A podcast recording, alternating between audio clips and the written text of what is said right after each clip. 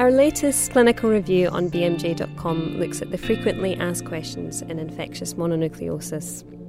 Infectious mononucleosis, or IM, is commonly seen in the community and hospital setting. Patients usually present with a sore throat, and for many physicians, the diagnosis can be quite difficult to differentiate. The terms Epstein Barr virus or EBV and infectious mononucleosis are often go hand in hand, but we're going to hear today from two of the authors of our latest review about how to make the diagnosis a little bit easier, hopefully. I'm Emma Parish, editorial registrar at the BMJ, and I'm joined by Paul Lennon, a specialist registrar in ENT, and Michael Crotty, a general practitioner. Good afternoon. Hi, good afternoon. So, just to start, perhaps it would be helpful if you could define for us what is infectious mononucleosis and what causes it. Michael. Uh, so, uh, infectious mononucleosis is something that's not uncommonly seen in um, both general practice and hospital. Um, it can be defined as a, a non genetic syndrome defined by uh, a classical triad of uh, fever, pharyngitis, and usually uh, cervical lymphadenopathy. And um, lymphocytosis is something that's also seen. Um, infectious mononucleosis is caused by EBV virus in 90% of cases um, and this is something that, that we see quite commonly. Obviously, it's it's something that needs to be differentiated from other causes of sore throat, such as um, viral pharyngitis and bacterial tonsillitis, uh, because this would have implications in in treatment um, and long term prognosis. So. You mentioned there that it's important to be able to differentiate the causes from one another. How does it differ from from the normal sore throat that someone might present to the GP with? So, with with infectious mononucleosis, um, it can be thought to account for about as little as one percent of patients that present to a doctor with a sore throat. Um, but obviously, um, the treatment is going to be is going to be a little bit different. Um, the initial um, prodromal symptoms like fever, chills, malaise, obviously are quite non-specific and are difficult to differentiate from, you know, a viral viral pharyngitis or early bacterial tonsillitis. Uh, if somebody has the the classic triad of the fever, pharyngitis, and the cervical lymphadenopathy, um, you know, the we have to have it high on our uh, differential diagnosis. Uh, one of the, the, the good clinical um, signs to note in, in infectious mononucleosis uh, with lymphadenopathy is that the lymphadenopathy is uh, seen in both the anterior and posterior triangles of the neck, which can help distinguish it from bacterial tonsillitis, which is generally more seen in the um, upper anterior cervical chain uh, lymphadenopathy. Uh, and 98% of patients with infectious mononucleosis will have the, the classical triad um, of symptoms. Now, other, um, when we're examining patients, other common physical signs that we would sometimes see uh, would include um, uh, palatal petechiae. Um, you know, a lot of people would know about splenomegaly, hepatomegaly, less commonly. Um, some patients can be jaundiced. Um, and if we are um, looking for a definitive diagnosis if if on clinical grounds there's any question or if we want to just confirm the diagnosis, um, that can be done with um, uh, with blood markers. Um, so commonly people would have a full blood count checked, uh, which would show lymphocytosis and particularly uh, um, atypical lymphocytes, uh, and also um, a, a monospot or heterophile antibody test can be done um, to confirm the diagnosis. Now, we need to take care with those tests because with the heterophile antibody test, um, 25% of cases uh, will be negative in the first week um, of infection. So you may get a falsely negative test. So it may need to be re- repeated um, if, if the diagnosis still seems likely. Okay.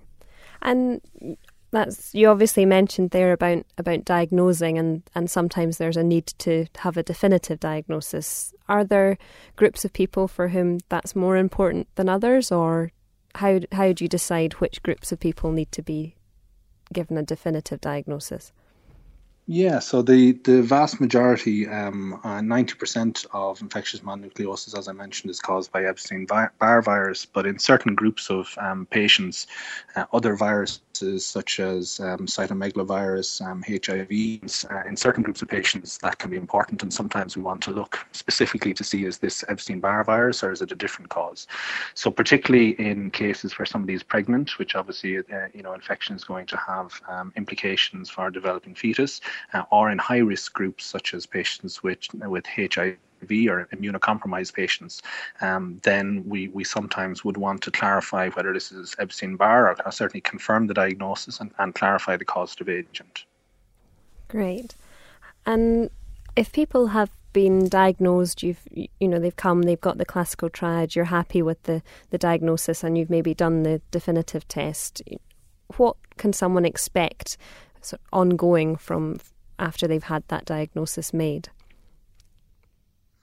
Uh, so as far as symptoms, um, usually uh, the, the, incubation period for um, EBV is about four to seven weeks, um, and 70% of um, adolescents or adults who contract EBV will develop um, clinical infectious mononucleosis.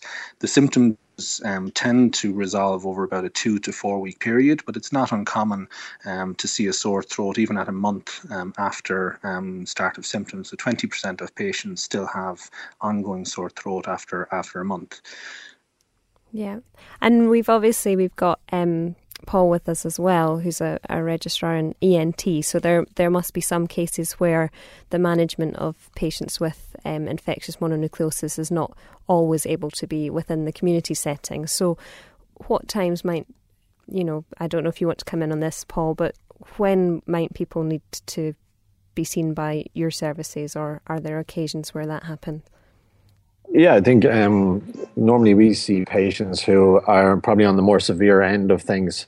We see patients where they often present, and a simple enough uh, thing for us is if they simply can't swallow water and they can't swallow their own saliva, then they need to be admitted for uh, intravenous antibiotics. Worst cases then where they have complications from either an upper airway tract obstruction, uh, a bad hepatitis, or any complications from uh, infectious mononucleosis. Uh, they may be managed by the ENT service or uh, sometimes infectious diseases, depending on the hospital. From the point of view of management, obviously, in those high risk patients, you want to outrule uh, things like HIV and uh, toxoplasmosis CMV, um, especially in pregnancy. Um, but most of the management then is still supportive. It's still treating uh, with rest, hydration, analgesia, antipyretics. And obviously, in hospital, we can give intravenous fluid and uh, they do well. You mentioned there about complications. Yeah. Um, what are the kind of complications we need to be thinking about in someone who has this diagnosis? The common complications, and um, I, I, suppose the outside there, the pharyngitis, and just uh, from that point of view, uh, one of the most common would be splenomegaly. That doesn't seem to occur in all uh, patients, but uh, may not be elicited in all patients.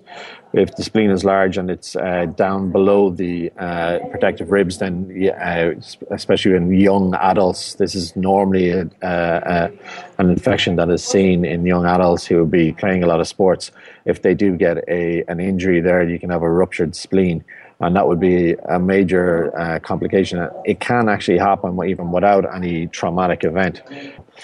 Um, the from the point of view of Epstein-Barr virus as a virus, there's been multiple uh, different reports of lots of uh, varied complications, um, going from uh, meningitis to uh, pericarditis. Uh, I would have a, a low threshold of um, uh, seeking further help. Great. And how common is splenic rupture? Uh, it, it's extremely rare. Um, it's uh, less than 1% of patients, but I suppose it's one of the most feared uh, ones, the most, uh, most common ones. And I think most um, general practitioners will be fully aware of that, but just to be aware that it can happen even spontaneously as well. Yeah, and you mentioned there about young people playing sports and uh, you know keen to get back to those activities what is the kind of guidance around when they can return to, to sports and those activities after having had a diagnosis? Um, they, they, there's a been a good few papers on this trying to look at uh, when the spleen, spleen comes back to normal. Um, in, in, everybody around uh, up to about two weeks, the spleen will have increased in size, and then it slowly decreases over the next couple of weeks. Um, so we would say at least four weeks, and if the if it was somebody who was an athlete who had a, a big match coming up or something, and they desperately wanted to get back, an ultrasound at that time uh, could be done, uh, and to make sure that the spleen had gone back to normal. Um, that's been done in uh, in some uh, institutions, and then they do it a weekly ultrasound to make sure that it's back to normal before they're let back. But uh, four to six weeks would be the general. Um, it seems to be what's come out for most of the papers, uh, but at least four is what I would say. Great, great. And one of the really interesting parts of the review is that you go on to answer some of the questions that come up about the links between infectious mononucleosis and other conditions. Um, perhaps if we can speak about chronic fatigue syndrome first of all, what what is the the link there, and what is recommended in terms of speaking to patients about this? I, I think uh, that's one thing about infectious mono. It's it's probably fairly widely known in the community, um, and and uh, people often say, "Oh, you're definitely you'll be very tired for a long time after having that. You'll be fatigued." To actually, I suppose, meet the diagnosis of chronic fatigue syndrome, that's severe fatigue, that's disabling, uh, and it's going on without any other cause for six months, uh, and it's severely Im- impairing. Uh, some studies have found that patients after infectious mononucleosis can happen around 10% of patients. Uh, but a very large study of over 1,300 patients found did not find that any patient met that criteria. So there there is a lot of debate there between people who think that infectious mononucleosis is a major cause for chronic fatigue, and other people who think that you know that this is a multifactorial thing uh, that it may be caused by many different uh, infections. Uh, and also that the patients are more likely to improve and get less fatigue if they are encouraged to get up, uh, walk around, not to be told that this is something that you need to lie in bed for two or three weeks for, that you'd actually be better off um, getting up and moving around and trying to get back back to yourself. Those patients seem to do better. Um, and it seems to be more of a, a, a, const, a constellation of pathophysiologi- pathophysiological causes. Uh, the causes um, chronic fatigue rather than something directly related to infectious mononucleosis. Great, thank you. And just going on towards um, speaking about multiple sclerosis, which is mentioned in the review, is obviously something that, that's quite concerning for, for anyone uh, reading and may be diagnosed with it. What is the the relationship there?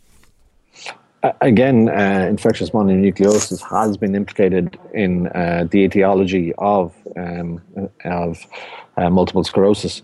Um, there's been some interesting stories on that that have shown that practically, uh, practically everybody who has had multiple sclerosis has Epstein Barr as evidence of Epstein Barr infection. But then again, most people in the community will have some Epstein Barr infection. Um, some studies have shown that it's not just the Epstein Barr, that it's it's infectious mononucleosis, and that um, that the rates of the people who get MS have had infectious mononucleosis rather than EBV as a child. Um, so that's that's led some people to say that you know if if children are either exposed to when uh, infectious or uh, Epstein Barr virus, uh, Epstein Barr virus as a child is um, a very different disease than uh, infectious mononucleosis, is a mild uh, fever uh, that usually doesn't go into causing the syndrome of infectious mononucleosis. Um, and they say that this or even a vaccine against Epstein Barr could actually prevent um, uh, multiple sclerosis, but that's all quite theoretical and going on the basis of a couple of studies that have shown greater uh, incidence of multiple sclerosis in those who've had infectious mononucleosis rather than just Epstein Barr. Okay. And those are obviously areas where there's still some debate and contention about whether mm. there's a, a, causal relationship there. But are there any conditions where we know there is a clear link from infectious mononucleosis? Again, that, that's a difficult thing. That's even in the literature. It's often difficult to differentiate between Epstein Barr virus and uh, infectious mononucleosis. So it's difficult to say that even there's a, a number of malignancies that are clearly linked to Epstein-Barr virus, such as Burkitt's lymphoma and nasopharyngeal carcinoma. But a number of Scandinavian studies have shown, and some British studies have shown, that they've linked uh, monospot positive uh, infectious mononucleosis with higher rates of Hodgkin's lymphoma.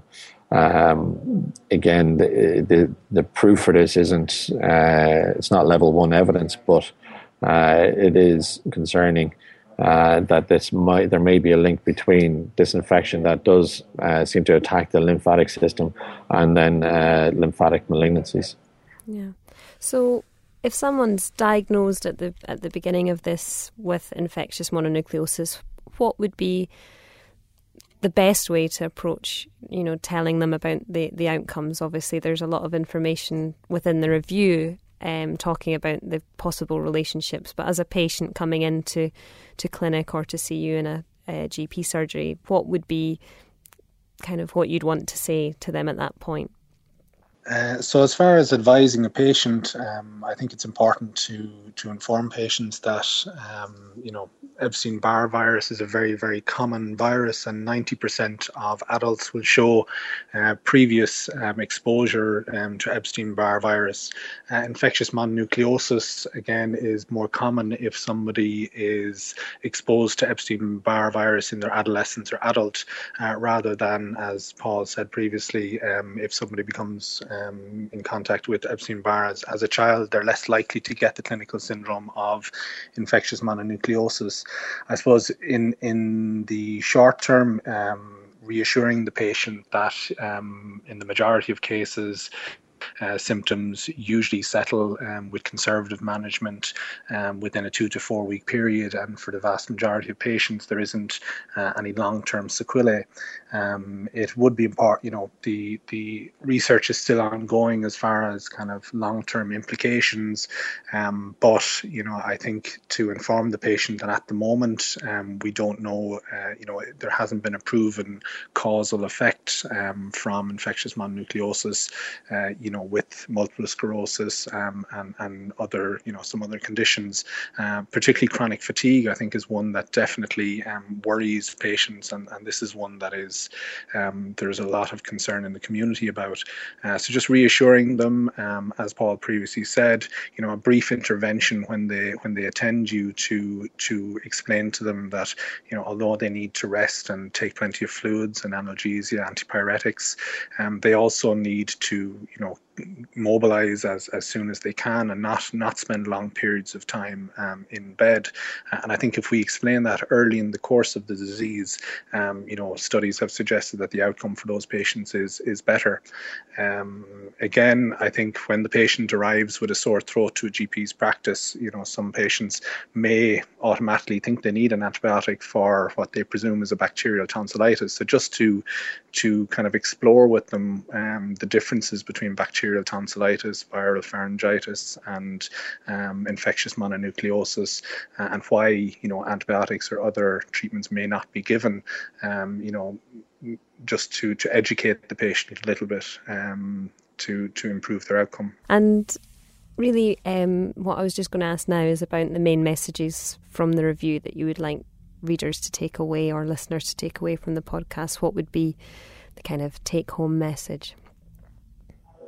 Um, I suppose the, the, the, couple of things that infectious mononucleosis is not necessarily Epstein Barr virus, and I always have that in the back of your mind that if it's a high risk patient, uh, high risk from HIV point of view, high risk from a pregnancy point of view, then uh, you should you should go ahead and order more investigations. Um, otherwise, you know, if they need hospital treatment, then they, should be referred if they can't uh, drink.